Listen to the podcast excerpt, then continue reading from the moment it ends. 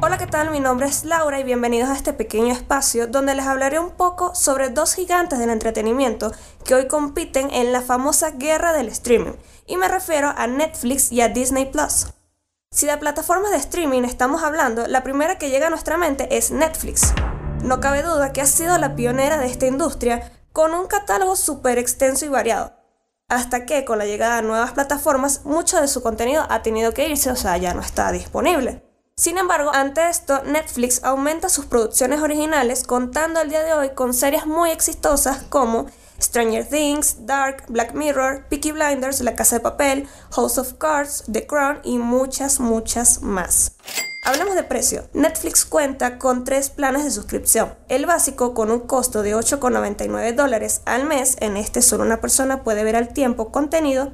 El estándar, que cuesta $12.99 al mes, que permite que 2 personas estén a la vez.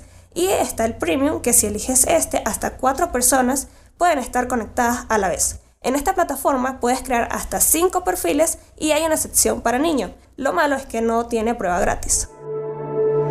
Disney Plus destaca por tener contenido Disney, Pixar, Marvel, Star Wars y Nat Geo, además de contar con producciones originales exclusivas para la plataforma. Un claro ejemplo es la serie de Mandalorian y WandaVision, que me gustaron mucho.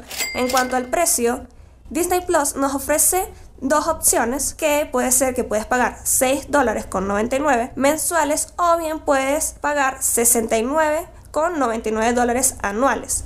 En esta plataforma nos permite crear hasta 7 perfiles, siendo así la que más perfiles nos permite crear, y pueden estar hasta 4 dispositivos a la vez. Viéndolo de esta manera, Disney Plus lleva una gran ventaja sobre Netflix, ya que nos ofrece los mismos servicios que el plan más caro de Netflix, solo por $7.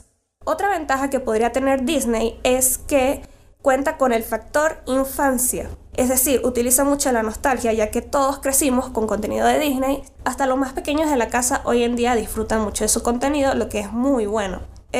También esto puede jugar a favor de Netflix, ya que él no está obligado a ser tan family friendly.